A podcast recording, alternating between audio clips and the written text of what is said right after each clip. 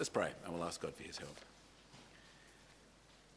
Heavenly Father, as we think about this passage, we pray you give us hearts uh, willing to think wisely and obediently. And we pray, Heavenly Father, you help us to put into practice what we learn from your word, and we pray it in Jesus' name.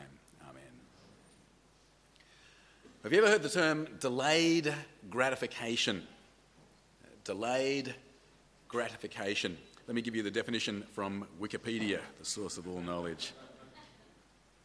Delayed gratification describes the process that the subject undergoes when the subject resists the temptation of an immediate reward in preference for a later reward. Generally, delayed gratification is associated with resisting a smaller but more immediate reward in order to receive a larger or more enduring reward later. Uh, the most famous experiment about delayed gratification was conducted in the 1960s and 70s at Stanford University by a man called Walter Mischel. Uh, let me quote again from Wikipedia. Mischel and his colleagues were interested in strategies that preschool children used to resist temptation. They presented four year olds with a marshmallow and told the children that they had two options. One, ring a bell at any point to summon the experimenter and eat the marshmallow.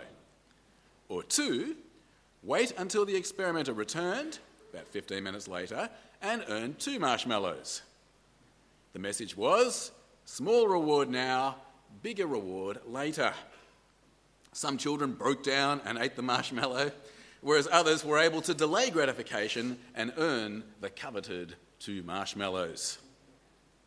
The most interesting thing about the experiment was this uh, they interviewed those same children, who were four years old when they did the experiment, they interviewed those same children when they were teenagers and again when they were adults. And the differences between the children who were able to wait for the two marshmallows and the two who weren't are quite amazing. Let me quote again. The children who waited longer, when re-evaluated as teenagers and adults, demonstrated a striking array of advantages over their peers. As teenagers, they had higher SAT scores, social competence, self assuredness, and self worth, and were rated by their parents as more mature, better able to cope with stress, and more likely to plan ahead and more likely to use reason.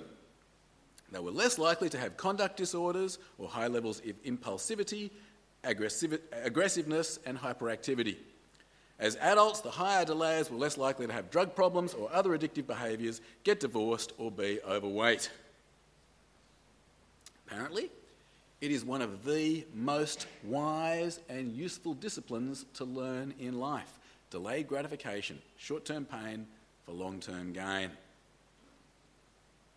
Okay, we've come to the last of our studies in Paul's first letter to Timothy.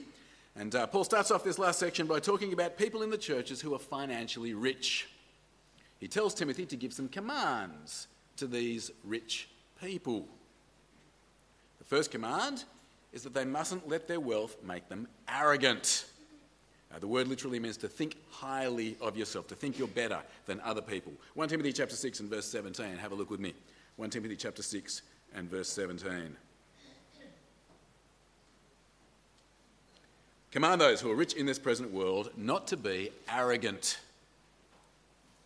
Second command, second command is that rich people mustn't put their hope in wealth. And they mustn't look to their money to be their security. They mustn't fall for the lie that their money and their stuff will fix their lives now, and they certainly mustn't think that they can rely on their money or their stuff to help them in the next life. Why?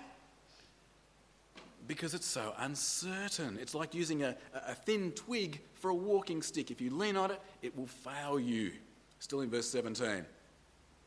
Command those who are rich in this present world not to be arrogant, nor to put their hope in wealth which is so uncertain. Uh, don't be arrogant, don't put your hope in wealth. Instead, positively, Timothy is to command rich people to put their hope in God, uh, to rely on God for this life and the next, to find their security, their peace, their identity, their hope, their purpose in God. And notice how God is described. He's the God who generously gives us everything we have. He's the one who gave it generously gives us everything we have to enjoy. Verse 17 again command those who are rich in this present world not to be arrogant, not to put their hope in wealth which is so uncertain, but to put their hope in God, who richly provides us with everything for our enjoyment. Hope in God.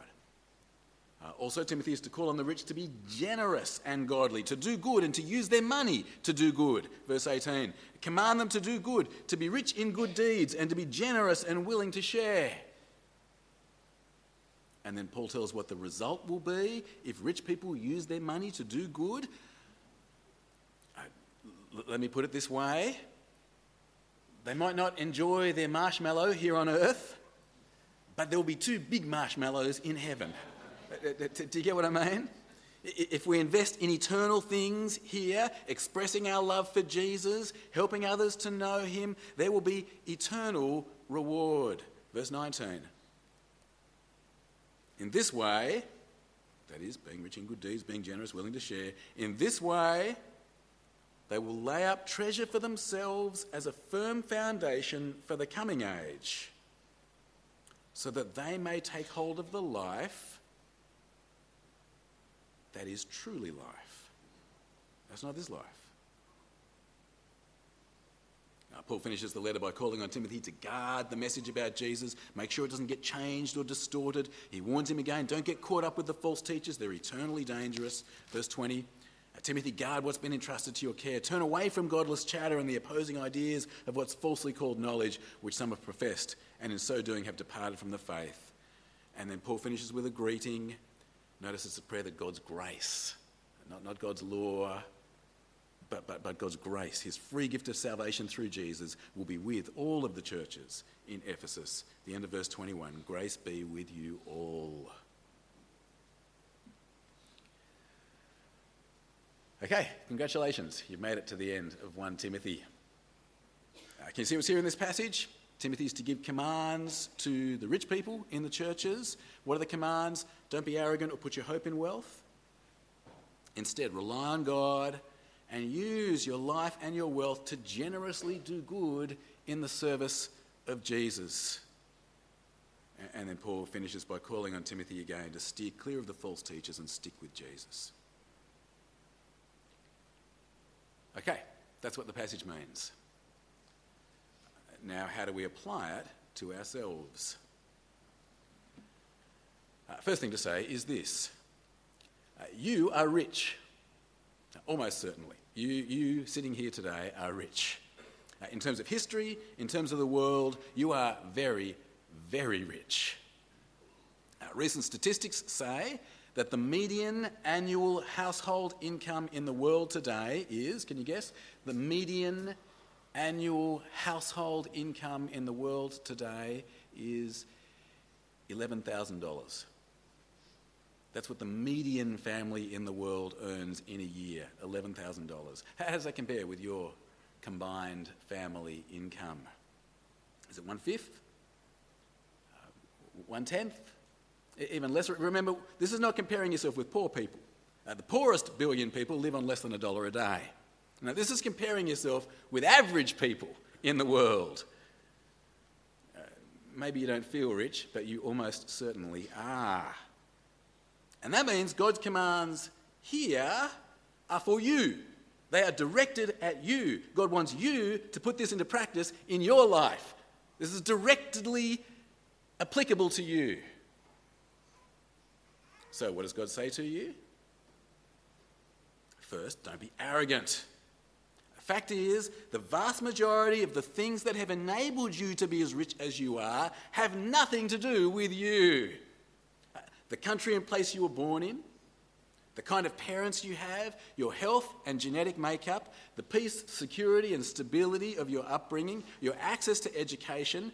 You cannot take credit for any of these things. They don't make you better than anyone else. The, the, the reason that you are rich is not because you are better than other people. The reason you are rich is because God has been very kind to you. Being rich can make us arrogant. I think it often does. We can easily think that we are better or smarter or more hardworking than people who are poor. The problem is, we're not just wrong, our arrogance is not just misplaced, we are actually dishonoring the God who has given us everything we have and taking credit for what he has given us. Friends, don't be arrogant. Second, what was the second thing Paul told Timothy to tell rich people? Second, don't put your hope in wealth. You brought nothing into this world, and you can take nothing out. Within the next few short years, you will lose every cent that you have. Within the next few short years, everything that you have on earth, you will have to give up. You will lose all of it. Money will not fix your life, and money certainly will not fix your eternity. If you are relying on your money, if you are finding your security or your identity in money, God says that you are a fool. It will fail you. Don't be arrogant.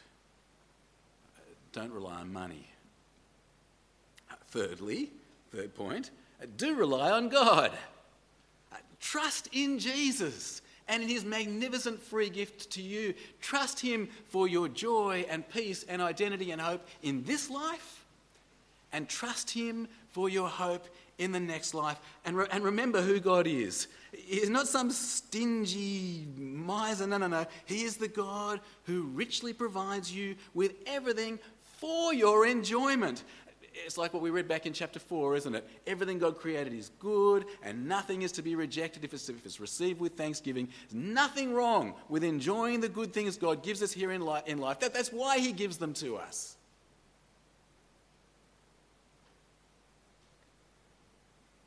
But this life is not all there is. In fact, this isn't even truly life.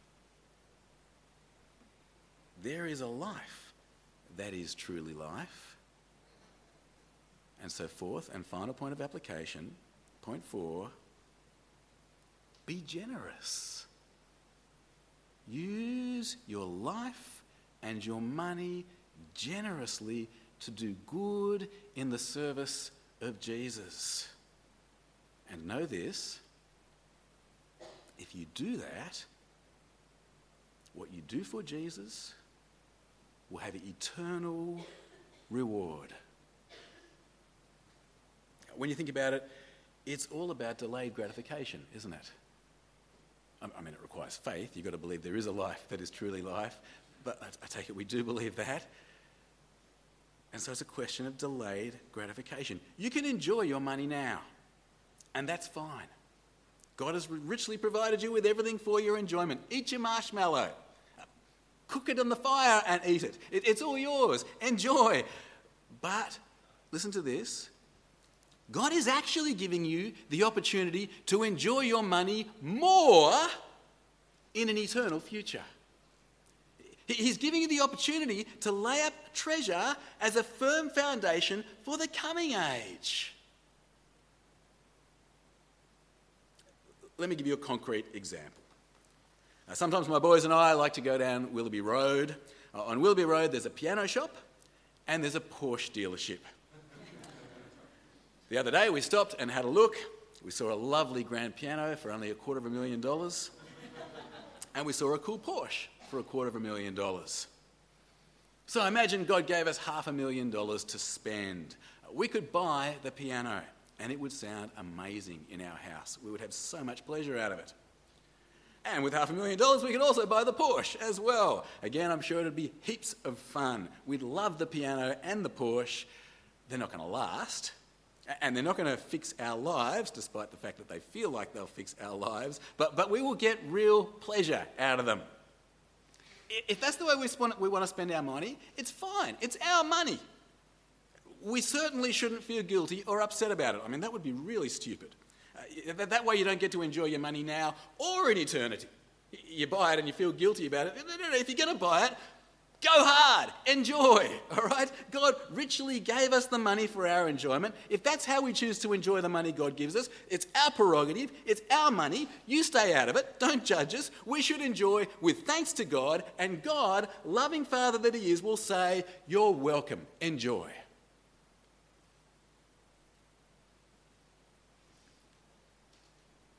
But the thing is this there's a way we can enjoy our money more a way we can enjoy our money better and longer.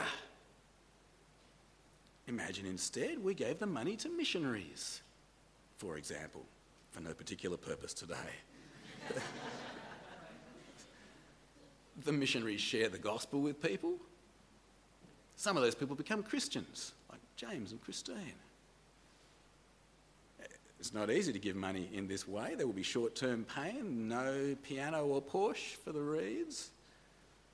But if we give our money in this way, there will be greater and more lasting enjoyment. Uh, some enjoyment now as we rejoice in playing our part in what God is doing in this world, but more than that, in the future, there'll be even more enjoyment. When we enter heaven, there will be people in heaven because of our money, eternal people, eternally thankful to us. That'll be really nice. And God will be pleased that we used our money that He gave us with faith and with love. It's not that God needs us to do it. He will have the people He chooses in heaven with or without us. But if that's how we spend our money, the fact is, it was with us. It was with us. We joined with God in His eternal saving purposes of bringing in His elect. God gave us the extraordinary privilege of being part of His eternal joy in saving His people. Jesus, for the joy set before Him, endured the cross. We can be part of that same joy by giving. Friends, here's how it is. Giving your money in the service of Jesus is a wiser and better investment. It's a way to enjoy your money longer and more. It just takes one thing. Just one thing the ability to delay your gratification. One marshmallow now, or two then. All right. Uh, I want to spend the rest of our time together giving you some specific investment advice. I want to talk about ways that you can invest your money in the work of our church. Uh, I'm not saying our church is the only way to spend your money generously for the gospel, there are many ways. Uh, but the work of our church is, I trust, having eternal implications. And if you're a part of this church, it is your work in a special way. Now, I should say, uh, the amount that you give to our church will make no difference to my personal income. I don't get paid more if the church gives more. Uh, there is plenty that our church could do with a bigger budget. Uh, as a staff team, we were sitting down the other day and we could easily spend a couple of hundred thousand dollars more each year, and that's not even talking about property. Um, but it's not going to be increasing my pay if you give more. Okay, I'm not telling you this out of self interest. That this is information for you to think about in the light of God's commands to you here in 1 Timothy chapter 6. Okay, uh, I'll start with some statistics about our current giving. Uh, we don't know uh, who gives what through the collection bags, we can't monitor that. Uh, but nowadays, the vast majority, uh, something like 85% of our income uh, comes online through the bank account. And we don't publish anyone's giving online. I don't personally know what anybody gives. You don't have to worry about any of that. I personally um, don't know specifically how much any person or family gives, but with online giving, we can derive some statistics. Uh, so here are some figures from our treasurer. Uh, there are 107 people or families who give regularly to our church online. 107. Uh, the top three of those givers last year gave 19% of our total giving. Three families gave 19%. It's about $100,000. Uh, the top five givers gave 26% of our church's income. Uh, the top 10, 38%. Uh, 50% of our entire church's income was given by 16 givers.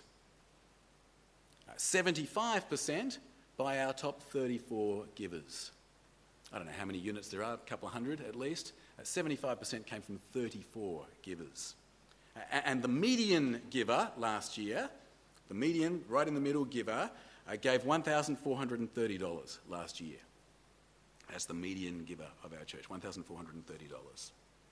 Now, according to the 2016 census, the median annual family income on the North Shore is around $150,000. $150,000. So, put it all together, what does it mean? Uh, it means that our church is like most churches. A small number of people give generously, uh, while the majority of us give around about 1% or less of our income. Uh, the majority of us, we are thoroughly enjoying the money that God gives us here and now. And we're investing just a tiny proportion in eternal things. All right. Well, what then if you've been challenged this morning by God's word to invest your money more wisely? What, what if you've seen the value of delayed gratification? What if you're one of those people who thinks, how foolish that I would give 1% or less of my income for the life that is truly life? What if you're thinking that, that you should invest more in the life that is truly life? Well, then let me say a few things. First, uh, you will never get seriously generous unless you plan. Uh, if you think you can be generous by checking what is in your wallet when the collection bag comes past, you're kidding yourself. Uh, I should say that is one of the reasons we're getting rid of the collection bags when we go into our new building. Uh, I not only find it thoroughly unfriendly to visitors, I also reckon it encourages bad giving habits.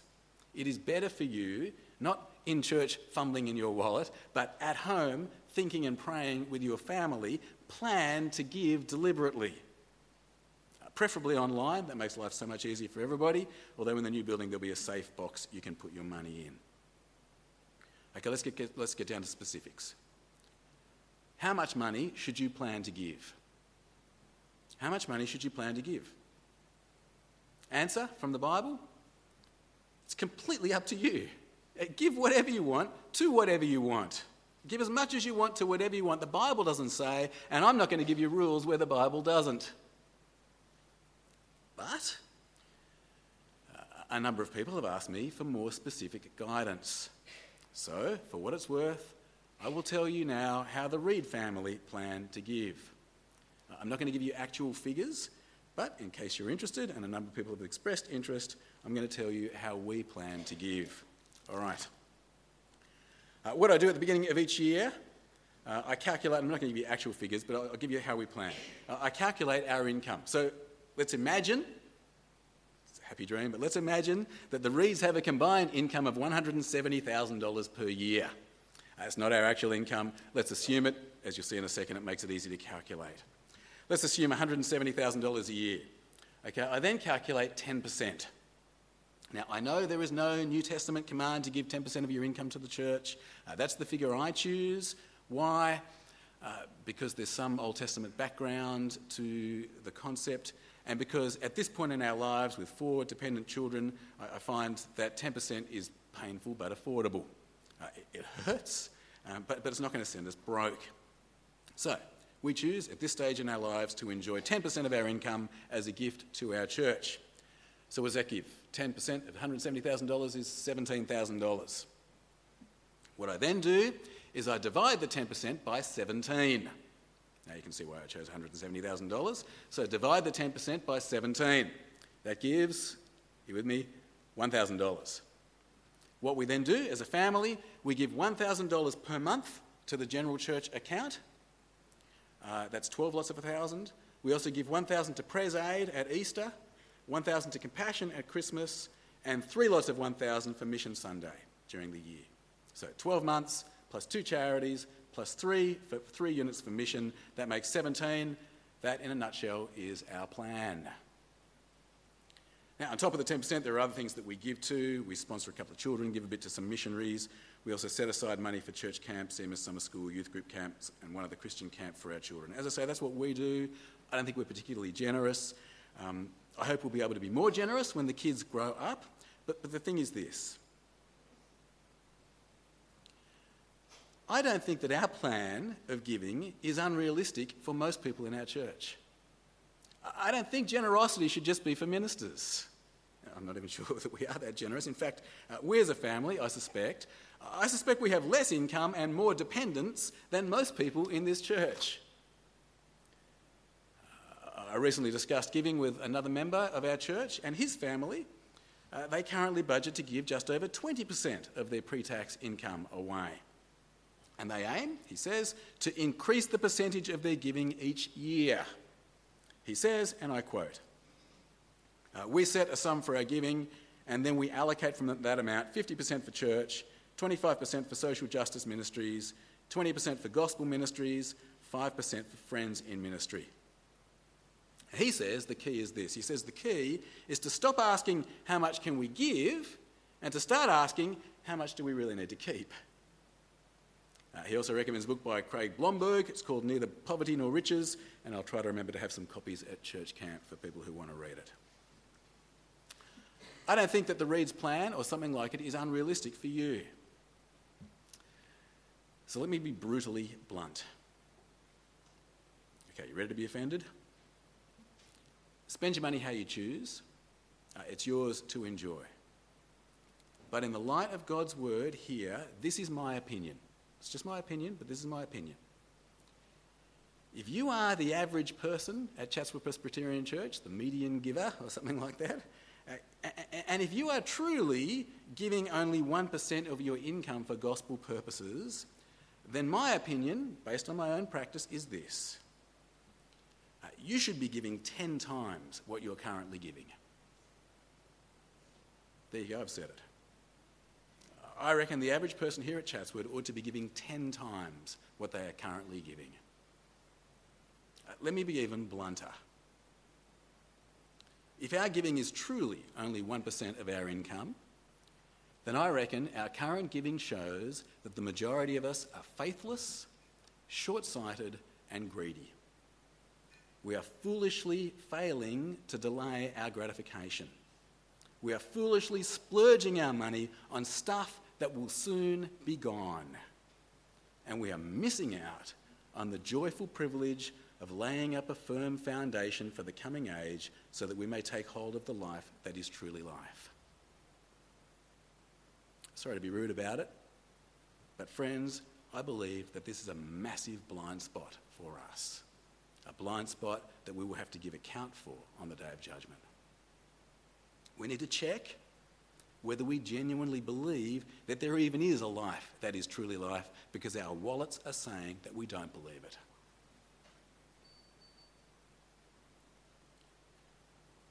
Okay, let's finish. Here's the big idea your money is yours.